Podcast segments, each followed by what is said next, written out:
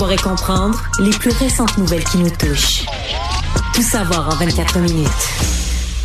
Bienvenue à Tout savoir en 24 minutes. Bonjour Mario. Bonjour. Grosse fin de semaine de lendemain du Super Bowl. On aura l'occasion d'y revenir, bien évidemment, parce que ben, l'actualité n'a pas cessé durant ce temps-là. Puis ça commençait ce matin avec un rapport qu'on peut juger, je pense, de dévastateur, Mario, de la vérificatrice générale du Canada. On l'attendait un peu quand même. On aurait été surpris qu'elle dise que tout est bien correct parce qu'il y avait eu des rapports préliminaires d'autres officiers, moins des enquêtes moins complètes la vérificatrice générale, mais qui avaient commencé à nous mettre la puce à l'oreille que ça allait pas du tout là, à Rive-Can. Oui, à, à Rive-Can, parce que c'est ça qui est concerné dans ce cas-ci, l'application qui avait été créée en plein milieu de la pandémie de COVID. Je rappelle, on voulait être capable de compiler les données médicales des voyageurs qui arrive au Canada, comme le dit bien évidemment le nom de l'application. On avait fait ça un peu en panique, en urgence, le 29 avril 2020. Et là, ce qu'on se rend compte, ben, ça s'est fait en panique durant tout le long de la planification de cette application-là, un point tel que pour la vérificatrice générale, Madame Karen Hogan, ben c'est tellement le foutoir qu'elle est même pas capable de dire avec précision combien ça a coûté cette application-là. On rappelle, au départ, on faisait flotter des chiffres de 80 000 dollars. Et là, pour Madame Hogan, on dit que c'est une application qui aurait coûté environ 59,5 millions Dont elle est certaine. Oui, dont elle est certaine parce qu'elle que elle dit que les chiffres, la comptabilité, c'est tellement le bordel, c'est vraiment le terme que je vais utiliser ici, c'est tellement le foutoir que ben, c'est peut-être plus. En fait, c'est probablement plus, mais sûr de 59,5. Oui, elle, elle parle là, de, des livres les moins bien tenus, dans les pires qu'elle ait vus depuis plusieurs années. Là. Puis on se comprend, vérificatrice générale, c'est ce qu'elle fait dans la vie, c'est de la vérification. Elle dit que les livres, entre autres, ben, les factures qui étaient refilées aux sous-traitants à partir du sous-traitant jusqu'au fédéral, mais c'était n'importe quoi. Des fois, on n'était même pas au courant c'était quoi exactement qu'on facturait. Factures, exactement, des factures sans aucun descriptif. Et ça, il peut pas avoir plus louche que ça. T'as une facture, des, c'est pas des factures de, de quelques piastres, des factures de millions, payé rubis sur l'angle. T'envoies la facture, t'es payé. Mais dans la facture, il n'y a aucun descriptif de OK, mais qu'est-ce que c'est que tu as accompli? C'est quoi ton travail? C'est quoi que tu as fait? Combien d'heures? Combien d'employés pendant combien d'heures? Qu'est-ce que tu as fait pour ce prix-là? Oui, puis non Aucun descriptif. Oui, puis non seulement il y, en a de ces factures-là, mais c'est parce que c'est une grande proportion. C'est 18% au moins là, des factures qui ont même pas assez de descriptif pour expliquer c'est quoi qui a été fait quand on a payé. Je rappelle, c'était supposé coûter 80 000. On est rendu à 59,5 millions de dollars. Donc, ça a eu l'effet d'une bombe ce matin, de ce rapport d'une quarantaine de pages qui est tombé, puis qui se pose tout, fait poser toutes sortes de questions, évidemment, à Ottawa sur comment ça a été géré exactement. On se comprend même que l'entreprise qui a obtenu le contrat, le GC Strategies, une entreprise qui a été fondée en 2015 à Ottawa. oui, tu comprends qu'ils ont eu le contrat. C'est comme si le gouvernement disait je suis tellement incompétent pour faire une application que non seulement je vais en sous-traitance, mais il faut que j'aille en sous-traitance pour que quelqu'un donne la job au sous-traitant. Tu me dis, tu sous-traites la distribution de la job au sous-traitant. Oui, tu sous-traites le sous-traitant. Ouais. clair. Fait que c'est cette entreprise-là qui se faisait payer pour distribuer le travail au sous-traitant. Oui, puis on comprend même que comment on a déterminé c'est qui le sous-traitant final qui fait ça les documents sont tellement tout croches qu'on n'est même pas capable de comprendre comment ça a été accordé, ce contrat-là. Je rappelle, un contrat de millions, de dizaines de millions de dollars. Ouais. Et l'étape finale, c'est que la police est là-dedans. Ça, c'est peut-être, certains diront, la partie rassurante. À cette étape-ci, la GRC confirme parce qu'il y a peut-être eu du vol carrément. Il y a peut-être eu juste de la mauvaise gestion puis des gens qui ont facturé, disons. C'est la différence entre euh, peser fort sur le crayon. T'as fait vraiment du travail, t'as chargé cher, le gouvernement était pressé, t'as chargé cher. Disons, c'est comme, ouais. Ça, c'est difficile à avaler, mais, au moins... Mais est-ce qu'il y a eu du vol? C'est-à-dire, exemple, dans le scandale des commandites, il y a eu du vol. Des gens qui ont fait, exemple, ils ont fait un rapport une fois, ils l'ont facturé deux fois. La deuxième facture, tu dis, OK, c'est t'as pas fait de rien fait, tu t'as fait payer une deuxième fois pour la même, le même travail. Ça devient, c'est du vol de l'argent des contribuables. Est-ce qu'il y en a eu dans ce cas-ci? La GRC enquête. Ouais. Et là, sur un côté plus politique, Mario, ça amène toutes sortes de questions, évidemment, sur le ben Parti libéral lui-même, sur la manière de gérer l'argent des contribuables. On se comprend que juste ce cas-là, a de quoi alarmer peut-être les contribuables. Oui, mais les conservateurs blâment directement les libéraux. Quand tu es au gouvernement, tu es toujours responsable quand il y a de l'argent qui, est gaspillé à ce, point-là. On n'a pas, euh, on n'a pas de traces de doigts des libéraux dans les dossiers. C'est pas comme il n'y a pas des exemples où c'est les ministres qui ont fait sortir l'argent ou qui ont donné le contrat. Euh, est-ce qu'ils ont géré assez serré? Les conservateurs, eux autres, dans leur attaque, disent oui, mais nous, on posait des questions en chambre. déjà à cette époque-là, on soulevait attention. donc les ministres ne peuvent pas dire on n'y a pas pensé, on les avait avertis. Mais pour l'instant, ça a surtout l'air d'être une affaire de mauvaise gestion au niveau des fonctionnaires. Mais moi, j'ai toujours pensé que la, fonction publique, tout ça, c'est comme une grosse, grosse machine, grosse organisation. Puis si les boss en haut, puis je parle du premier ministre, du conseil des ministres, s'ils envoient un signal que chaque pièce est importante, puis que nous, est un gouvernement qui veut gérer hyper serré, puis qui regarde toutes les dépenses trois fois avant de dire oui, puis les signer, Probablement que tout le monde marche les fesses un peu plus serrées. Oui, puis il y a de la vérification, puis tout le monde se, se, dit, ouais, là, si on se fait pogner, si on se fait pogner, le gouvernement est tellement économe, si on se fait pogner par un ministre à avoir gaspillé, on va se faire serrer oui. Mais dans l'univers de Justin Trudeau, le message qui est passé, c'est exactement le contraire. L'argent est infini. Ben, il faut dépenser, il faut investir pour notre population, faire des déficits, c'est bien. Il faut faire des déficits parce qu'il faut investir dans notre population. Euh, donc, tu dis, moi, je suis sous-ministre dans cet environnement-là. Là, tu sais, je me sens pas comme quelqu'un qui me regarde par-dessus l'épaule, qui regarde euh, chèques que je fais. Tu sens que, ben, oui, on dépense. C'est une bonne période pour dépenser. Et, et, s'il n'y a pas de responsabilité politique directe dans ce dossier-là, moi, j'impute quand même, disons, une atmosphère générale de, de largesse dans les dépenses.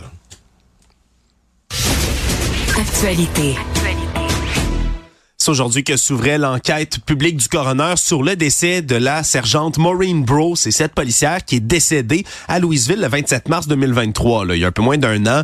Une histoire qui avait secoué le Québec, entre autres, parce que on a eu, oui, une policière qui est décédée en fonction, ce qui est relativement rare quand même au Québec, mais également qu'un autre des policiers a été là, sévèrement blessé à la suite de l'altercation dans laquelle l'assaillant lui-même est décédé. Et là, on ouvrait avec le premier d'une soixantaine de témoignages qui va être entendu par la coroner Jeanne Kamel, hein, qui était bien connue entre autres dans toutes ces histoires là, de coroner du CD, CHSLD durant la pandémie. Et là, ben, on entendait entre autres aujourd'hui le témoignage de l'enquêteur du Bureau des enquêtes indépendantes, Patrick Michaud, qui a expliqué un peu comment ben, tout ce qui a précédé, si on veut, le drame du 27 mars 2023. Et ce qu'on apprenait aujourd'hui, ben, c'est qu'on avait déjà appelé la police le 24 mars, soit trois jours plus tôt, un proche... Pour le même individu. Pour le même individu, Isaac Brouillard-Lessard, donc de Louisville. C'est proche qui avait appelé, euh, entre autres en disant, mais qui était en psychose, qui craignait pour sa santé, sa sécurité. Parce qu'il menaçait son entourage. C'est ce qu'on a appris. Là. Il menaçait, il envoyait des messages textes menaçants. Euh, Menaçait assez qu'il avait, son entourage avait peur. Oui, exactement. Et là, on était allé à sa rencontre. On avait jugé qu'il n'y avait rien à craindre pour sa sécurité, pour celle des autres, finalement. Donc après ce premier signalement-là, trois jours plus tôt, on était rentré, puis tout était semblait être revenu dans l'ordre. Là, c'est trois jours plus tard, par la suite, il y a des menaces qui sont émises auprès d'un oncle de cet homme-là, d'Isaac Brouillard-Lessard. Et là, les policiers sont déployés sur place pour venir procéder à son arrestation. Et là, ce qu'on raconte, c'est que M. Brouillard-Lessard aurait ouvert la porte et lorsqu'on y aurait annoncé qu'on venait l'arrêter, il aurait poussé un cri, aurait attrapé derrière la porte un couteau. Et là, ben, confrontation s'ensuit, frappe poignarde à la tête William Berroir, qui est un autre policier qui est là sur place. On parle d'une fracture du crâne qui est subie à ce moment-là. L'altercation se poursuit dans les marches d'un escalier à côté. Et c'est là que la sergente Maureen Bro, elle, se fait poignarder au cou, à la tête, puis les blessures lui ont été complètement mortelles. Et par la suite, mais ben, les autres policiers qui étaient sur place, eux, ont criblé de balles le suspect de 35 ans qui s'est retrouvé, là, quand même, là, on parle là d'au moins une quinzaine de reprises, là, on a tiré sur cet homme-là qui a été abattu par la suite. Trouvé toutes sortes d'objets aussi chez le suspect dans cette histoire-là, là, une épée comme un katana, donc un sabre japonais, une hachette, un poignard qui ont été découverts chez lui.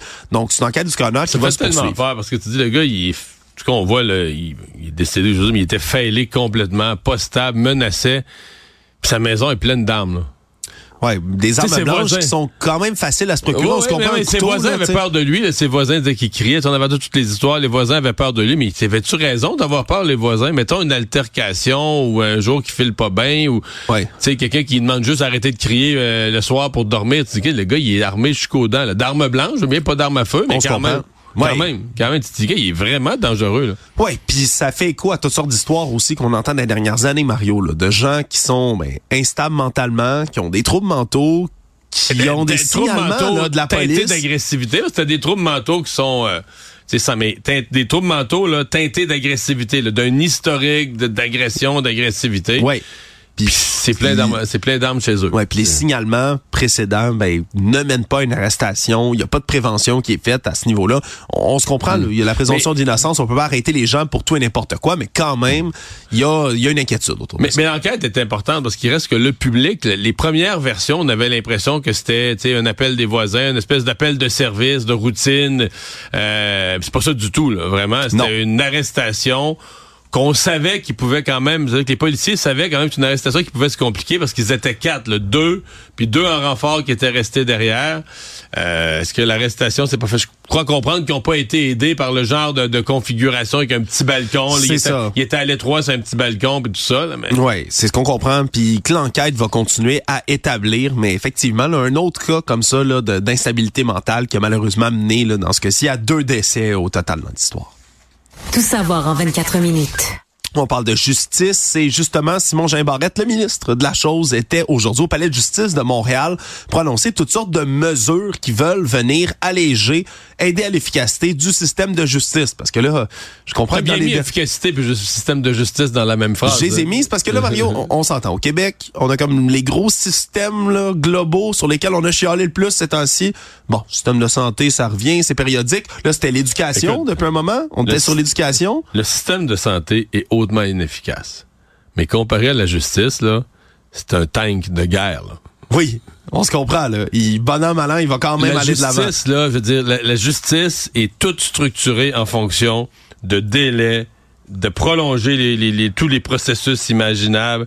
C'est l'inefficacité montée. Je sais toujours, je suis pas fou autour du fait que chacun a le droit de défense juste et équitable. Dans des délais raisonnables. S'il manque un document, ben là, la, le fait qu'on n'a pas ce document-là, ça pourrait porter préjudice à la personne. Fait que là, faut retarder le procès, remettre ça la semaine prochaine, mais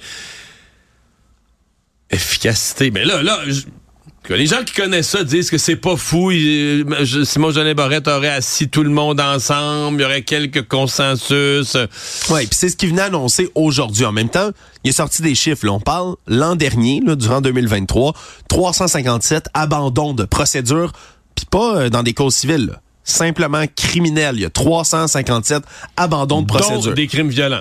Dont des crimes violents. Puis là, il faut comprendre, par contre, 357 arrêts de procédure, c'est pas 357 cas nécessairement. Dans un seul cas, il peut y avoir plusieurs arrêts de procédure. Mais quand même, on se comprend. Puis ce que quelqu'un m'a dit aussi, ça veut pas dire que c'est 357, 357 condamnations. Ils disent des fois, le DPCP pousse moins ou abandonne une cause ou en cours de route, il se rend compte que ouais, il y a peut-être pas toutes les preuves ou tu sais. Puis ils vont pas insister autant, mais quand même là, c'est des chiffres qui devraient être inacceptables dans un système comme le nôtre. quand il y a arrestation puis il y a des, des crimes ont été commis, il devrait y avoir procès. Oui, puis surtout que c'est hautement inégal la manière dont c'est réparti ces arrêts-là. Là. Quand on parle des arrêts de procédure, à Montréal, il y en a eu 10 sur le territoire montréalais. Combien dans le Grand Nord, Mario? 171 l'an passé. Parce que là, on n'a pas de ressources. On se comprend. Les régions où on n'a pas de ressources. Donc là, on venait tout juste de nommer du côté de M. Jean Barrette 14 juges en chambre criminelle et pénale, mais lui parle maintenant d'optimiser les ressources en permettant, par exemple, aux juges de paix, ceux qui, par exemple, s'occupent habituellement des contraventions, ben, de venir siéger occasionnellement pour aider dans des comparutions criminelles. En fait, il ferait, euh, idéalement, là, il ferait tous les dossiers. De, il ferait, ils peuvent pas faire le jugement sur une cause, mais ils peuvent faire la remise en liberté, la demande de remise en liberté. Exactement, parce que ça, c'est l'enquête préliminaire. Hein, c'est comme ça qu'on appelle ça. On va juger si une personne en attendant son procès est apte à retourner dans la collectivité. Là. Il a des risques de s'enfuir, des risques d'être violent, un danger pour qui que ce soit et lui-même, etc. Et là, ben, on va permettre donc à ces juges-là ben, d'opérer sur cette partie-là, cette portion-là du jugement, ce qui va permettre, entre autres, ben, aux juges qui se prononce sur les grandes causes criminelles, mais de travailler à temps plein sur les grandes causes criminelles. On parle aussi de formation de greffière, hein, qui est un poste qui manque énormément, tout comme les constables spéciaux et autres dans les palais de justice. Là, on parle d'une formation qui va être plus courte, donc entrer en poste plus rapide. On parle de primes d'attraction, primes de rétention aussi qui vont être annoncées pour divers postes dans les palais de justice. Bref, mieux optimiser les ressources, puis surtout en attirer des nouvelles, parce que pour certains postes, Mario, on se comprend, c'est vraiment la pénurie de main-d'œuvre, comme un peu partout. Savoir et comprendre, tout savoir en 24 minutes. Toujours les affaires euh, judiciaires et criminelles. Aujourd'hui, une nouvelle fusillade a éclaté à Montréal. Toute une? Ouais, et toute une dans Montréal-Nord. là. Puis ici, euh, les fusillades, on n'est pas rendu étranger ici dans la grande région de Montréal. Non, mais ça, euh, je comprends que c'est deux véhicules, ça se tirait en pleine rue. euh, Exactement. Dans plein milieu d'une rue résidentielle là, aussi. là. C'est les facteurs qui sont aggravants dans cette cause-là où, heureusement, pour l'instant, semble-t-il, il n'y a pas de blessés, il n'y a pas de morts, mais on parle d'une fusillade. Donc, en pleine rue, à une intersection d'une zone résidentielle, vers 13h30 aujourd'hui, deux véhicules qui se canardent, on va le dire comme ça, l'un et l'autre, ils sont tout près ben, d'un parc pour enfants. Il y a un parc qui se situe, là, le parc Ottawa, juste à côté, des modules de jeu pour les jeunes à proximité. Là. Est-ce qu'on prend une balle perdue là-dedans? C'est vraiment vite arrivé. On a tiré plusieurs coups de feu, puis on a dégarpi du côté des deux véhicules. Pour l'instant, on n'a retrouvé ni les assaillants, ni leur véhicule dans cette confrontation-là. Mais ça, ça vient faire écho, bien évidemment, la semaine dernière, il y avait une fusillade dans un stationnement de Laval en plein jour, stationnement public. Donc, c'est c'est surtout les endroits là, où se mènent les échanges de coups de feu, on se comprend, qui deviennent de plus en plus le risqué, Mario, là, à ce point-ci. Ouais, mais ça, c'en est, c'en est un gros euh, quartier, évidemment, qui a été chaud ces dernières années, Montréal-Nord. Euh, Qu'est-ce que la police sait? Est-ce que la police se doute de certains groupes? C'est quand même euh, un peu moins pire. C'était un peu moins pire. On avait eu, j'avais l'impression, une petite période cet automne d'accalmie, moins de crimes par arme à feu. Mais là, euh, d'habitude, on dit c'est l'été que c'est pire, mais là, on est en plein hiver, là, quoi qu'il fait pas très froid. Mais, Ouais. Et on dirait que ça reprend, là. Donc, c'est peut-être de mauvais augure pour euh, les mois qui viennent et l'été à venir. Oui, surtout que là, on a parlé du stationnement, cette fusillade-là, c'est à Laval. Puis Laval, c'était euh, vanté, là, justement, des chiffres de, de violence par arme à feu qui étaient en baisse aussi. Puis c'est vrai. Mais là, est-ce qu'on voit une recrudescence puis ça revient de plus belle? À Ben, reste à voir. Tout savoir en 24 minutes. Aujourd'hui, se recueillaient ensemble plusieurs organismes de mobilité ensemble. Quand je dis mobilité, je parle bien évidemment de transport en commun. Et là, ben du côté là de vivre en ville, entre autres, mais on se regroupait hein, auprès de Trajectoire Québec pour faire le bilan des transports en commun. Puis on a martelé aujourd'hui que la CAC n'en fait pas assez et que leur bi- bilan est jugé là, je réutilise leurs mots, catastrophique dans ce cas-ci. On parle entre autres ben, de tous les projets qui sont sur la table, mais qui sont pas encore là une étape même de construction, début des travaux. Ben, c'est surtout que les projets, mettons, je trouvais qu'on était plus avancés il y a trois ans qu'aujourd'hui. Moi, j'étais un peu découragé. Je me souviens même d'avoir fait une chronique, je pense à LCN le matin, là, à l'émission du matin, euh, sur le fait qu'il y avait quand même plusieurs beaux projets de transport en commun. À l'époque, tu avais le tramway à Québec, pas tout le monde qui l'aimait, mais c'était quand même un projet. Tu avais le REM de l'Est. Tu le REM qui était euh, en construction, tu avais le REM de l'Est. Puis là, le REM en construction à Brossard, tu allais avoir un tramway probablement euh, à- sur la rive sud, jusqu'à Longueuil pour le rejoindre. Tu avais plein de le pro- prolongement du métro, prolongement dans la ligne bleue le du tramway métro. de Gatineau aussi, auquel on peut ajouter. Puis c'est ben, tous ces projets-là qui sont en ce moment au neutre. là. On est dans des... Soit arrêter, soit retourner à l'étude, soit Ouais. retourner sur la planche à dessin. Il y a juste la ligne bleue qui, en théorie, se fait, mais à un rythme euh, risible. à un rythme risible, c'est le cas de le dire, Mario. Donc, c'est ce qu'on a dénoncé aujourd'hui, là, le fait que, ben, ils ont qualifié de champ de ruine l'état en ce moment du transport en commun au Québec, là, ou du moins des projets qui sont à l'avant. On demandé au gouvernement, encore une fois aujourd'hui, ben, de mettre vraiment l'argent sur la table pour que les projets se fassent. Puis on dénoncé encore une fois quelque chose qui avait qui avait déjà été dénoncé par quelques analystes politiques à l'époque quand on avait commencé à mettre par exemple ben, le projet, le dossier là du tramway de Québec à la caisse de dépôt et de placement à CDPQ Infra aussi, mais qui selon eux, ben c'est un peu l'espèce de dédouanement que fait le gouvernement là, de mettre ça sur leur dos pour qu'après ça ben ils puissent se dédouaner puis dire ah c'est eux, c'est CDPQ Infra qui s'occupe de tout ça. T'as-tu la même vision toi Mario? Ben, je, je- je suis ambigu. J'ai de la misère à voir que dans une CDPQ, c'est la caisse de dépôt. Bon. Je comprends qu'ils ont un bras infrastructure, mais initialement, le bras infrastructure était là. Tu sais, la caisse de dépôt, ça gère nos avoirs pour préparer nos retraites. Faire fructifier nos avoirs, c'est- notre REER collectif, c'est notre retraite collective. Fait que c'est là pour faire de l'argent. Si- Sinon, euh, ça n'a pas d'autre raison d'être. C'est pas là pour orga- organiser le transport. Donc oui, le REM, ils ont dit ça, on va en faire un projet, on va pouvoir peut-être l'exporter après. C'est un projet qu'on va rentabiliser. Donc avec l'argent du fonds de pension des Québécois, on va faire, mettons, du 5% par année. On va faire un rendement. Je sais pas du combien de pourcents par année qui était prévu. Mais là, tu dis, OK, là, a fait une fois, ça a marché, mais là, est-ce que ça va devenir qu'à chaque fois on a une- du transport en commun à développer, on remet ça à caisse de dépôt? Je suis sceptique, là, tu sais, je, je, je, je me demande, euh, si tu passes notre ministère des Transports, parce que là, on nous dit au ministère des Transports, on n'a pas les ressources, OK, parce que le ministère des Transports est incompétent, avec là, on remet ça à caisse de dépôt. En tout cas, je suis, euh, moi, je, je, je, me pose des questions. On va voir. Écoute, on va... On n'attendra pas longtemps. Là, ce printemps, dans quelques mois à peine, on va avoir un gros test. On va voir qu'est-ce que la caisse de dépôt qui s'est fait mettre une patate chaude terrible entre les mains avec le tramway de Québec.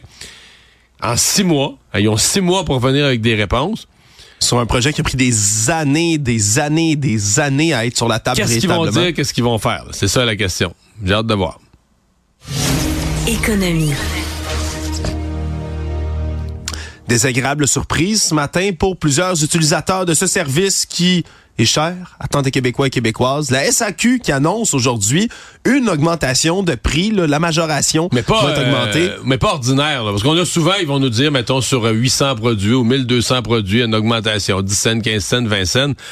Mais là, c'est pas ça. C'est tout un mécanisme d'augmentation systématique des prix. Euh. Oui, qui est excessivement compliqué, le Mario. J'aimerais ça pouvoir expliquer à nos auditeurs, à nos auditrices, là, très facilement, exactement comment ça fonctionne. Très facilement, moi. Tout ce qui est en haut de 15 pièces va grimper. Voilà, vous venez de l'entendre ici. Bienvenue de combien, De combien ça euh, il faudrait, demander à la NASA Ouais, parce que là, regardez, là, par exemple, là, on a une hausse là qu'on parle par exemple là, de 0.6% sur des produits par exemple là, à 25 dollars une bouteille, ça va être maintenant 25 et 15 par exemple. Ça c'est pas si pire. Mais en bas de 1% d'augmentation, c'est pas beaucoup quand même. Mais après ça, plus on augmente en prix, plus vos bouteilles sont chères, plus on va prendre une majoration qui est importante sur tout ça et donc ben on va être capable d'amener, c'est ce qu'on espère du côté de la, la SAQ 10 millions de dollars par année de plus dans les poches donc de l'organisme. Et c'était difficile ce matin, là, entre autres, pour le nouveau directeur de la SAQ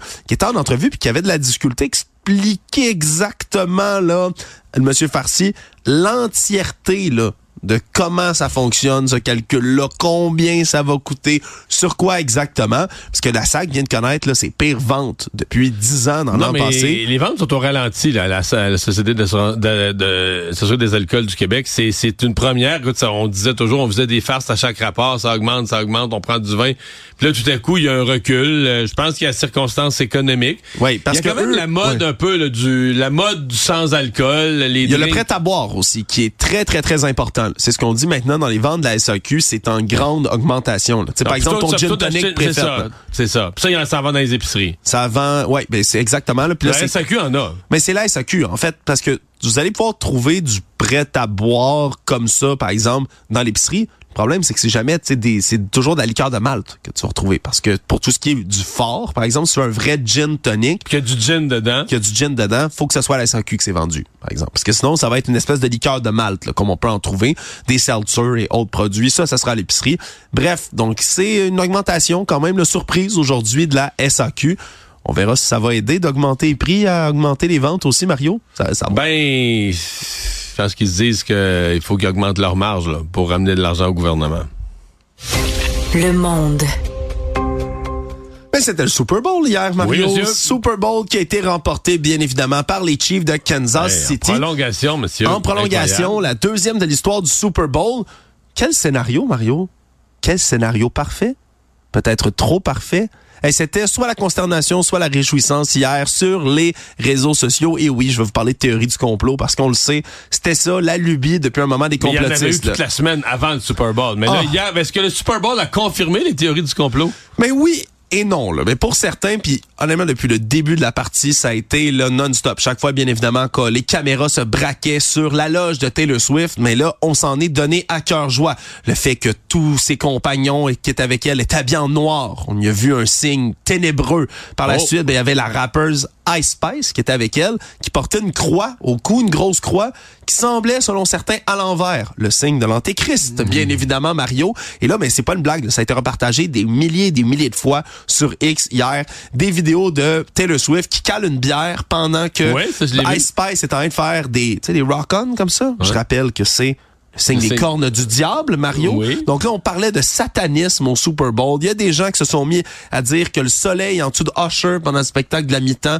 ben c'était bien évidemment un symbole païen associé aux francs-maçons, le symbole d'Osiris, ancien dieu égyptien. Son autre nom, Osiris? Usir?